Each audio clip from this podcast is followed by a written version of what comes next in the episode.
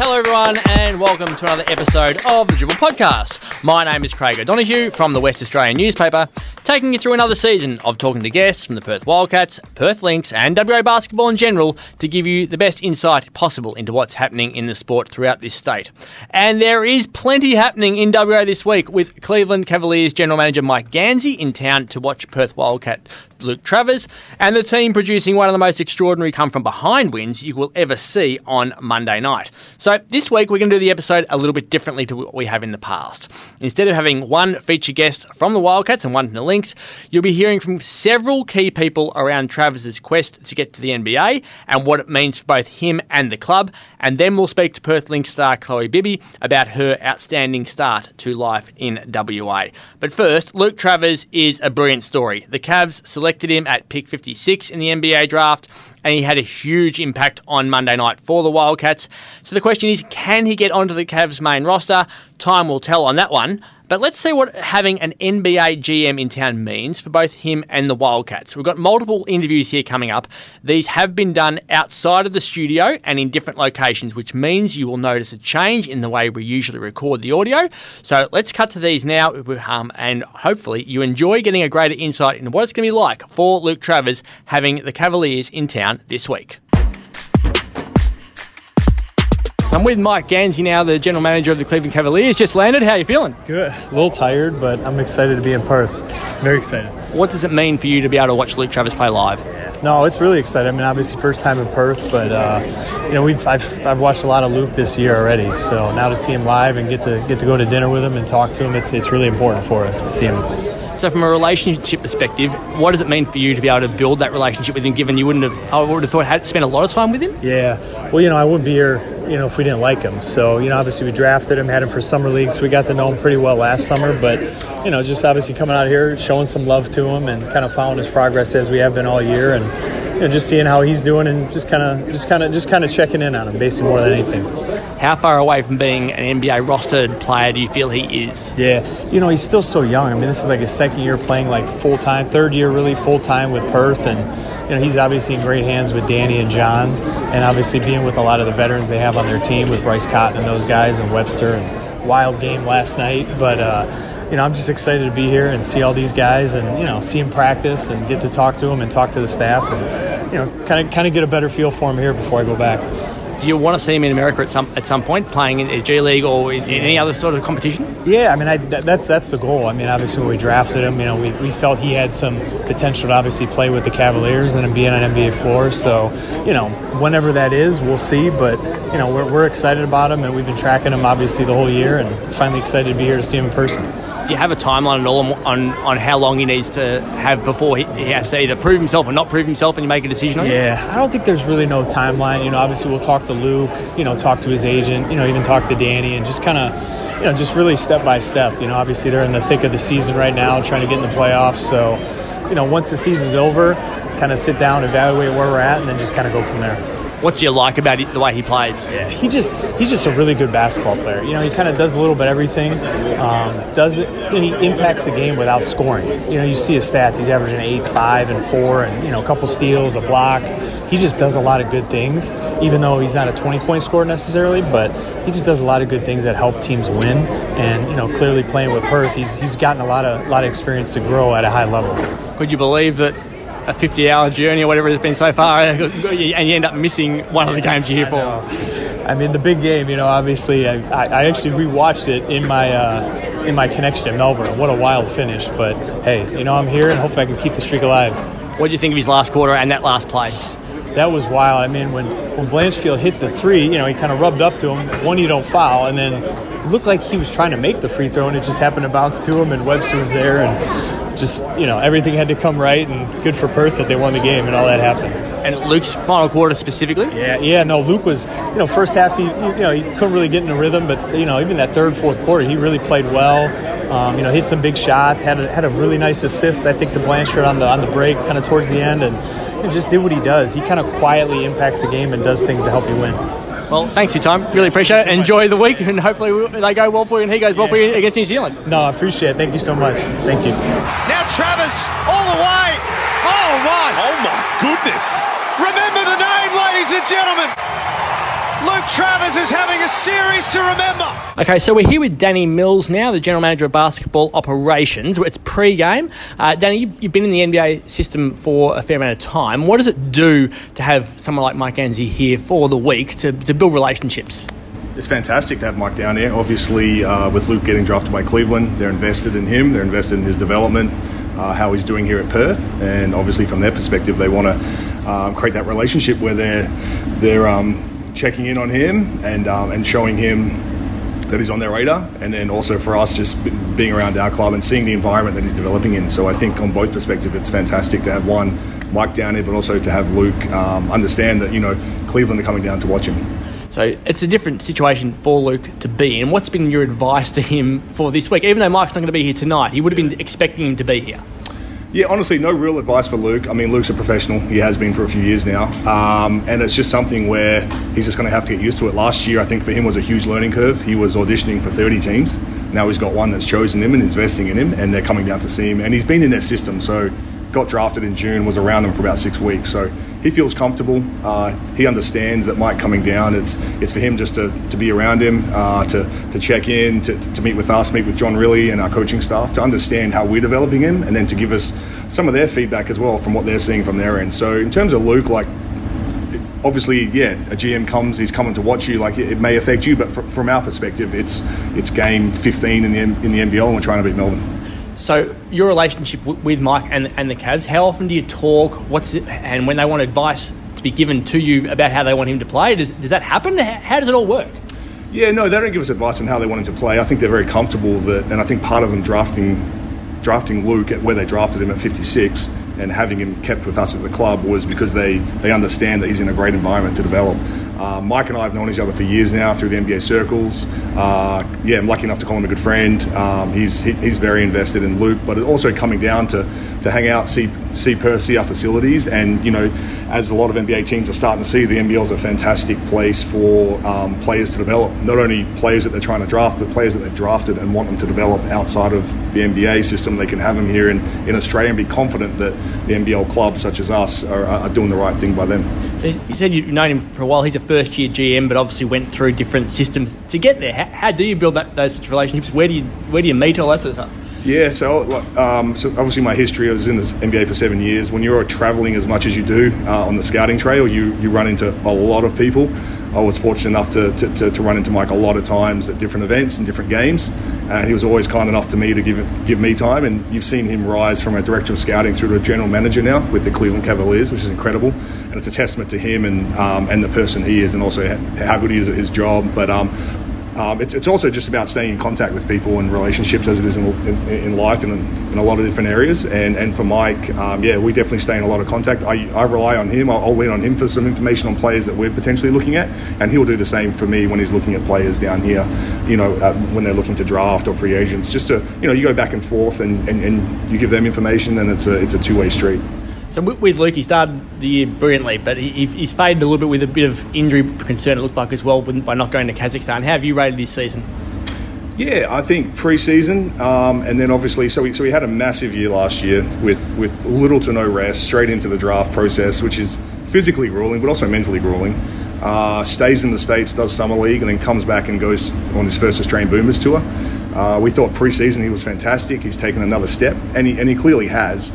And it's just as the team has, we've had some highs and some lows, and we're trying to find our level. You know, we're 14 games in, so we're at the halfway mark of the season, and we're 7-7. We're basically zero. So now you can, second part of the season, you know, obviously we want to stay north of that starting tonight. But for Luke, I think it's just a matter of finding that consistency. It was the same as last year. I think the last two games, even though people may not look at the stat sheet and his eye-popping numbers, you look at, I think it was the New Zealand game where he had a pretty consistent game, but then you look and he's plus 20 on the court. So his contribution on both ends of the floor, while sometimes you can't see it statistically, is enormous. And for a kid at 21, for us, I mean, he's definitely part of our key rotation. You've seen us come into the starting lineup right now, and even though he is starting, for us, he's always been a closer, and that's the biggest thing. Like, there's multiple guys can start a game, but it's who closes the game, especially tight games, that really matter.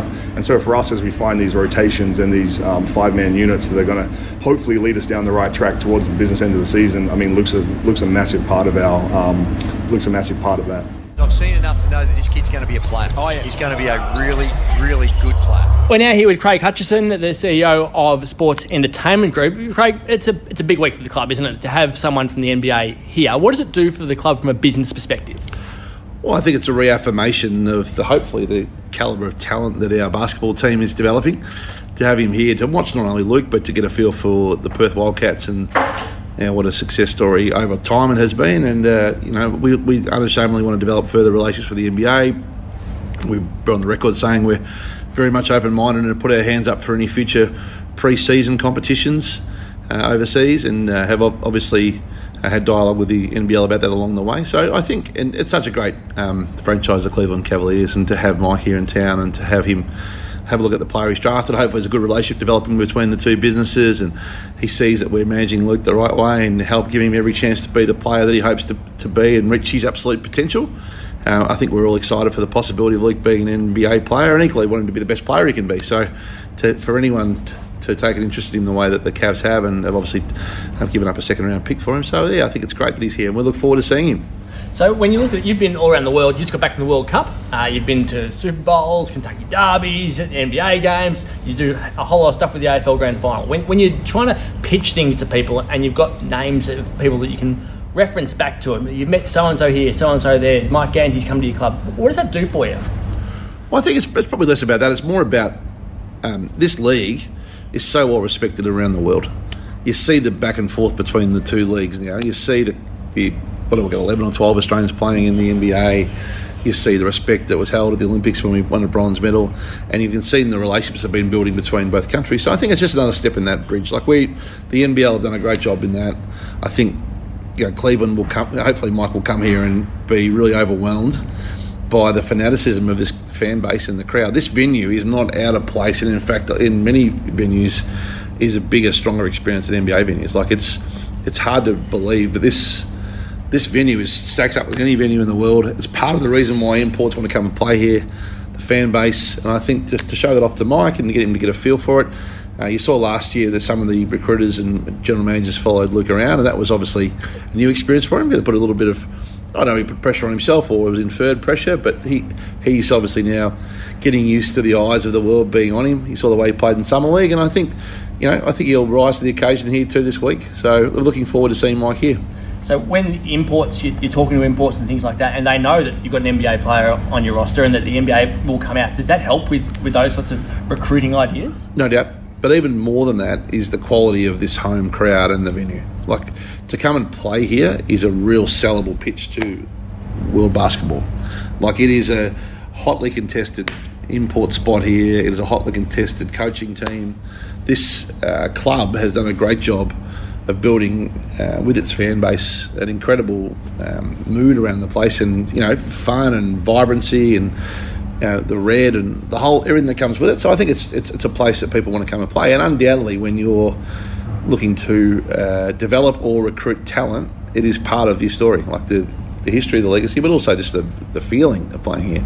Can you pick Mike's brain much while he's here? I know you probably won't be here for when he's here. A lot of the time you're back in Melbourne, but will the club pick his brain about what you can do? Absolutely, yeah. And I mean, Danny's got fantastic global relationships, so there's conversations about Luke and his development, but there's also conversations around the sport in general and the talent base around the world. And I was fortunate enough to go to Summer League last year in Vegas, and the Australian basketball community is so well respected in NBA circles. Some of the events in Vegas, there was lots of NBA officials and identities there, and there's a real collaboration to see former Australians in the NBA. So I think it's just another step in that, and we want to be a club that welcomes global interest. We undoubtedly want to be a global destination, but also a global brand over time. So that's this is another small step in that process. And just a couple on the club itself. You mentioned the crowds and stuff, how big they are over here normally. Thursday, Monday. It's been horrible from a fan perspective. You're getting back to more traditional fixtures in a few weeks' time. Will you speak to the league about trying to get you back to what the fans clearly can get to a bit easier with the Friday night games and Saturday night games rather than what most sports are heading towards with midweek games? We will. Yeah, we absolutely will. We understand and know that the fan base loves weekends and Friday post-work and Sunday afternoon, Saturday night, and Thursday and Mondays are less ideal. I think it's a testament to the love that fans have of the team and the passion, which I've seen firsthand over the last 18 months, that they've still turned up and supported so wonderfully in the first half of the season. But you're right, we have had Thursday nights and Monday night games and they're less ideal. We don't set the fixture. We will be a loud voice in the room. We'll be asking for the type of fixture that we know our fans want, and we won't be backwards in coming forward about our hope to do that. Ultimately, we respect the league's decision, but it's our job to make them understand that what this fan base loves, and where possible, how they can be accommodated. We're also supportive of the new broadcast deal, so we do understand that comes with some new nuances, to pardon the pun. I think the owner, Larry, will be over in January, hopefully. We've invited him to the open air game, and we hope he'll be here to accept that, which would be lovely for him to see this experience again after a little bit of a gap between distance between drinks because of COVID. And I think that experience will be unbelievable in January. And we have got some great fixtures in January too. And you look at, and then again this week on a Friday night. So everyone's been very patient. Hopefully things start to turn for the better. And it's, finally, we're pre-game obviously, but you're 7-7, so absolute midway point of the year and you're 50%. Where do you see this team at, and can they jump up later in that second half of the year and win enough games to make the play-in series and challenge? Well, I've always maintained that it will be about how you are at the back end of the season, not at the front. And that's definitely going to be the case. We've had some bumps, no question. We've had some games where we would prefer to forget and haven't been at our best. And we've had some spirited performances, including New Zealand last week. And I thought Adelaide was a tough effort on the weekend. It was a really character-building win, that. 7-7. We've got two games that are 50-50 or winnable this week, I guess, in Melbourne and on Friday night against New Zealand. We absolutely hope to win both. If we could get to 9-7 or 8-8, we're right there when the whips are cracking. You can see yesterday with Tassie and the way they toughed it out against the Sydney Kings, just how even this competition is. There's some things to work on, no doubt about that, and our coaches are working hard on some of the areas that we need to address, and John's spoken about some of those areas. But there's also some things to like about the last couple of weeks. You look at Corey's form, and Tashawn on the weekend was terrific. We're starting to see the depth of the roster, offensively in particular. Still some work to do on areas of the game, but I think this is going to be an open season. We're just going to stay the course, try and get better and improve. 14 games under a new coach, and hopefully we can finish the second half a lot stronger than the first. Thanks for your time. It's been a flying visit for you today, in and out on the same day. Good to see you. It's always good to chat, and hopefully it goes well for you. Thanks, Craig. Thanks, mate. Bye. Well, if you said at the start of the season that the Perth Lynx would have a player ranked in the top 10 for total points scored after 5 rounds, I reckon nearly everyone would have said that person would have been Sammy Whitcomb. But instead of the Australian Opal star, we're talking about this key recruit. And they got Bibby an open look for 3. Chloe Bibby, her second triple of the half. Bibby at the top of the key. She is playing her best ball of the season. Yes, that's Chloe Bibby when she was in America, but she's doing some fine work down here in Australia, and I'm pleased to say she is joining us now. Chloe Bibby, welcome to the Dribble podcast. Hi, thank you. Thanks for having me. So you are flying. You rank 9th for points, 9th for made three-pointers, and you're doing so in your first season as a key player in the comp. You obviously had some time previously as a developing player before you went to college. You must be really thrilled with how you've started with the Lynx. Oh, yeah. I mean, I'm just super happy to be back in Australia and playing in front of friends and family. So, I don't really think too much about, those sorts of stats and things like that. I'm just happy to be back here and playing with a great group of girls. So you have slotted in seamlessly, though, and you're good friends with Lauren Scherf, which would help, I would have thought. But what's been the key to the immediate impact when you walk into a different organisation and a different league? Yeah, as I said, I think it's just the girls, the people that are around here. Everyone's been super welcoming and, obviously love Lozzie, and we've known each other for seems like forever now. But also, I've known Sharpie for quite a while, and just a great group of girls, which has just made it, so much more fun and like easy to slot in and just, hoop and get buckets. It honestly is just a great time. So we shouldn't be surprised at all about your performances given how well you played at college for so many years, and then you got the opportunity to go to the WNBL training camp as well. Tell us about that experience and what that was like. Yeah, I mean, obviously, the training camp was just a great experience overall. You know, I was fortunate enough to be able to go to the Minnesota Lynx there for a little bit. So, like, that just really opened my eyes on what the, you know, elite top level women's basketball is like. And just that exposure, I'm just super grateful for that. And yeah, it was really just awesome. But then my whole college experience was incredible, really. I mean, you know, I started off obviously here in Australia and played for, you know, when Dandenong Rangers was still around, and that was great. And then, you know, I had the opportunity that someone was like, hey, like, do you want to go to college in America? And I kind of thought, why not? Like, why not give it a crack, see if I like it? And, you know, I spent 5 years over there, so obviously I just loved it. So at two different places as well, you went from Mississippi State to Maryland. Like, having the two different experiences, was that really beneficial for your basketball? Oh, yeah, definitely. And they were on two complete, you know, opposites of the – two complete ends of the spectrum, sorry. Like, one was Mississippi was a country town, a lot like where I grew up, you know, in country Victoria, very small, everyone knew everyone. But, the you know, the atmosphere that we got for women's basketball games was just incredible. And, you know, I had a great coach there in Vic Schaefer, and, you know, he taught me how to play defense and toughness and everything about that. He was great and really opened my eyes to what it takes, you know, to be a good basketball player. So then, you know, and then obviously I transferred there after about 3 years and went to Maryland, and that was a completely different experience as well.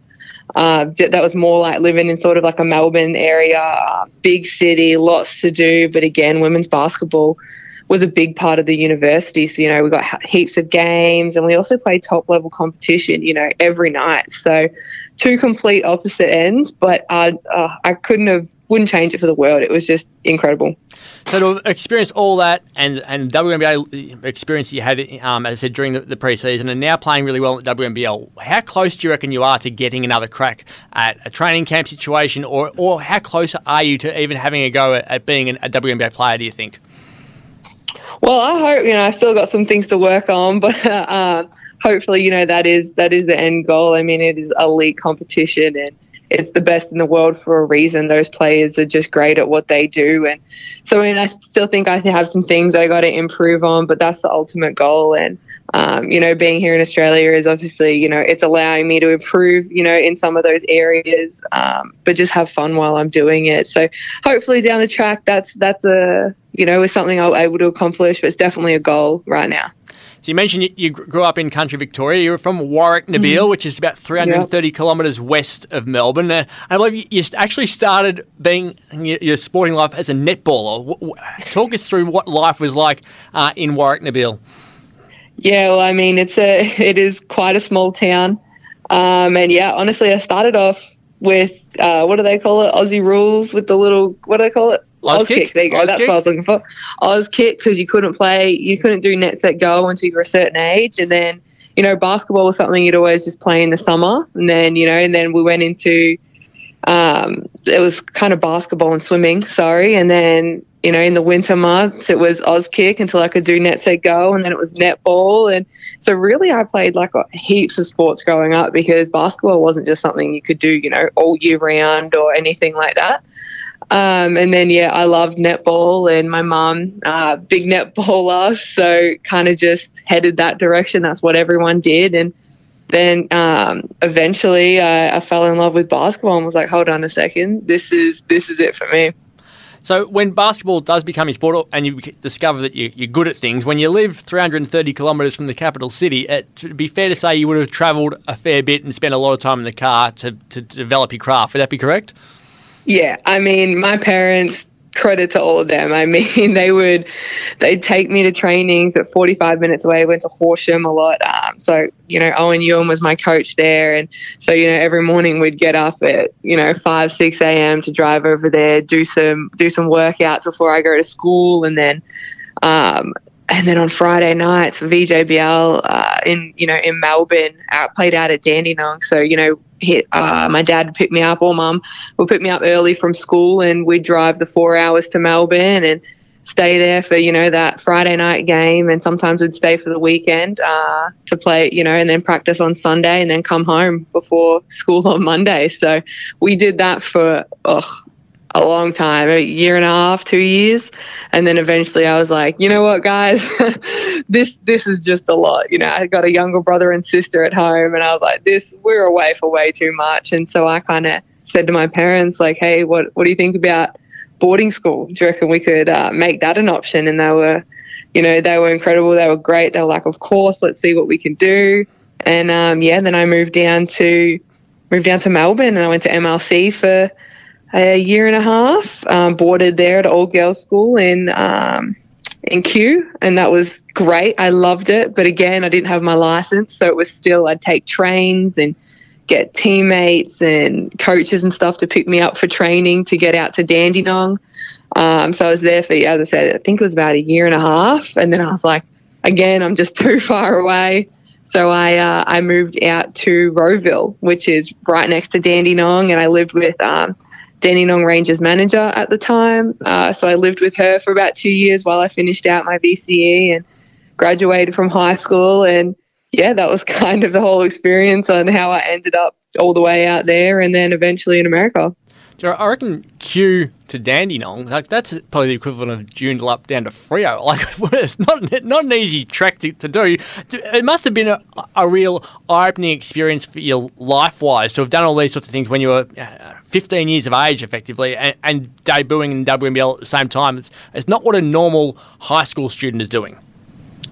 Yeah, no, definitely not. But it was kind of the only option that I had. I wanted to play basketball. I wanted to play it at the highest level and compete at the highest level.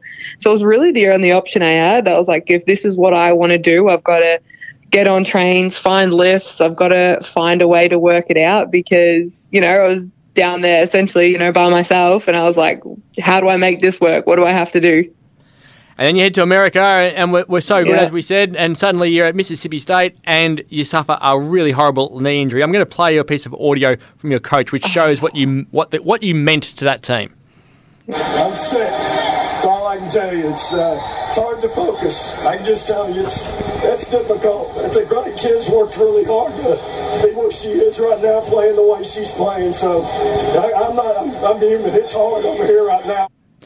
Not every day that you hear the coach basically crying at halftime because he's so disappointed that one of his players suffered such a bad injury. Like, what does it mean to have a support like that?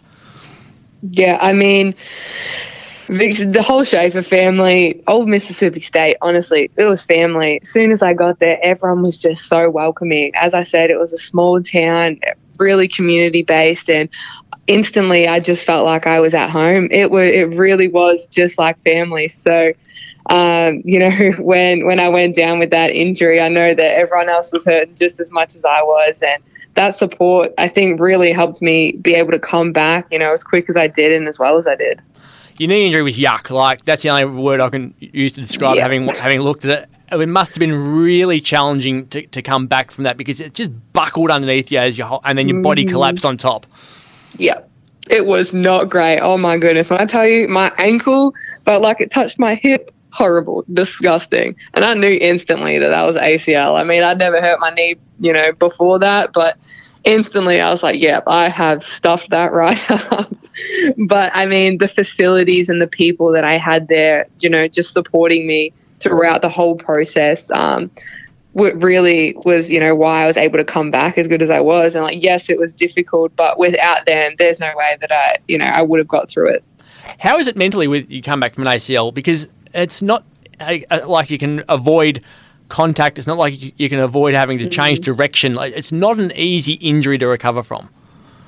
Oh, no, it's definitely not. And I didn't struggle with the physical part of it at all. You know, coming back, the rehab, that wasn't the biggest problem for me. It was more mentally getting back into it and being like, okay, I can take a hit and my knee is going to be fine. So I did a lot of work with a sports psychologist, just to, you know, have that confidence and build that confidence back up in myself and my ability. So it more so wasn't, you know, the physical aspect which took me the longest to get back. It was more the mental. And to be fair to say, you've got some rather large feet. And I've seen them described as clown feet at size 14. Are they a challenge when you, because you're not a monster in terms of height, but you know, you've got feet that you've got to work around, don't you? No, I'm not, which is a bit annoying. You know, you're right. I do have these size 14 feet men's, and it's annoying, to be honest. I can't buy good shoes, nice shoes to go out in, and I'm not like, you know, 6'7", which I should be with these monster feet. But no, they keep me grounded. We'll say that. And I suppose that would have helped. You mentioned you were a swimmer at one point. That would have been like, that would have been like flippers at that point, wouldn't they? Well, that's what people said. Yeah. Well, you certainly are playing well, and it's been a big week for the team. Southside were terrific last week against you, and Lauren Jackson put on a show. Now you head to Townsville for a game on Saturday and then play Canberra on Wednesday. So very different situations in terms of where your opposition are on the ladder. How do you see those games? Yeah, I mean, you know, we've been working hard this week. I think we really picked up our intensity level last game against Southside, so obviously, you know, we couldn't come away with the win there, but I think we're slowly making strides in the right direction. So, you know, we've just been continually working on that this week, and we have to take that energy and effort into our Townsville game. You know, eventually we can shoot the three ball. We're a great shooting team. We've just got to knock down those shots in the big moments. And I'm telling you, it just takes one game, and we just have to stick in there and, you know, keep doing what we're doing. And I think one game we're going to hit them all, and everyone will be a bit surprised. So can't wait for that to happen. It must have been frustrating with some of the shooting performances, like where the ball just hasn't gone in for the entire team. It's rare for everyone to have the same sort of shooting night when it just isn't working for you. Yeah, I mean, it's a bit frustrating, but we all have so much confidence in one another. Yeah, everyone's in here constantly working, you know, in the gym, getting up shots. So, you know, we all have so much faith and, as I said, confidence in one another that we want, you know, everyone to take that open shot, and we want them to take it, and, you know, one day they're going to go in, and I think we just got to rally behind one another when they're not, and, you know, find other ways to score and put the ball in the hole. But it's coming. I think, you know, we're young. We've got to fight through that adversity a lot of the time. But as I said, with the more games that we play and the more experience we get, you know, in this league, I think, you know, down the stretch, down the end of the season, you know, it'll really help us, you know, when we're in those tight games, and we'll be able to come away with a few wins, I reckon. It's fair to say Townsville's the end of the earth from Perth. What route are you taking to get there, and how long? Do you know how many hours? Is it 8, 10? Is it 12? You got the 14-hour stretch. Like, do you know what the situation is yet? Oh, goodness, I have no clue. I just know what time I got to be at the airport. I'm taking it one day at a time, so I don't even know. We leave on Friday. That's all I got. And are you staying interstate or are you coming back before that Canberra game? Is it Townsville to Canberra, or is it Townsville back to Perth and then over to Canberra? We're going Townsville to Canberra, so I think we might stay an extra day in Townsville after the game and then head down to Canberra. So are you working at the moment, or is this are you full-time basketball? Will that impact your life off the court? I am full-time basketball, so makes it a lot better then, doesn't it, when you can do that? Yes, it definitely does. Hey, your last name, everyone would know the name Bibby from many sports over here with Jess. Are you related to Jess? We've heard that question. I've been asked that question many times, and I've always said I don't actually know, but I would think in some way you probably would be. Yeah, you and me both. Don't really know. Yes, no, maybe. Very distant, I would say, you know, because Bibby is not that super common. Obviously, in the basketball world, it is a little bit. But, yeah, yes, no, I can't really give you a definite answer. Surely we are somewhere along the line, but not directly. But there's another name that you are a bit more directly related to, isn't there? Yeah, well, Dellavedovas, they're pretty close in relation, I think. We have, like, the same grandma, great-grandma. Anyway, that's what my grandpa says, so we just say, you know, I'm not going to question him. He's the man. So they're definitely closer in relation than, you know, Jess Bibby. And family, like, it's a long way to Warrnambool from Perth. Like, I know you spent time with them during COVID, which must have been really nice. How much do you miss your family while you're travelling the world playing basketball? I mean, all the time. Family is everything, but they love to travel. I mean, I've been in Perth for, you know, maybe 3 months now. And my dad's already been over here, and my sister was here all of last week. So, you know, my mum will be here in the new year. So they love to travel. Any excuse that they have, they will jump on a plane. So whether it's, you know, the other side of Australia or the other side of the world, they absolutely love it. So they're always will find a way to come and visit, which is great. and COVID allowing you to spend time with the family in Victoria would have been great, but I imagine it wouldn't have been so much fun doing your university exams back in America in the middle of the night. What time were you doing exams? 1 o'clock in the morning, 2 o'clock in the morning, 3 o'clock in the morning? Yeah, that was not ideal, but I mean, all my professors were super understanding of, the whole COVID situation and just how all of our lives had got, turned upside down. So they were great in allowing me to maybe, push my exams back a couple hours so I wouldn't have to take it at 3 a.m. I could take it at 5 instead. But we got through it, surely. Oh, well, that's good. And you're playing really well now. So thank you so much for joining us. You've been superb to watch so far this season. So hopefully your brilliant form continues. Thank you so much. Well, that's it for this week's episode of the Dribble Podcast. Remember, you can read all of your basketball news in the West Australian newspaper and keep logging on to thewest.com.au. Thank you to all of our guests for their time this week. Thank you to the wonderful Shannon Bevan for her production work. We'll be back next week with another episode of the Dribble Podcast.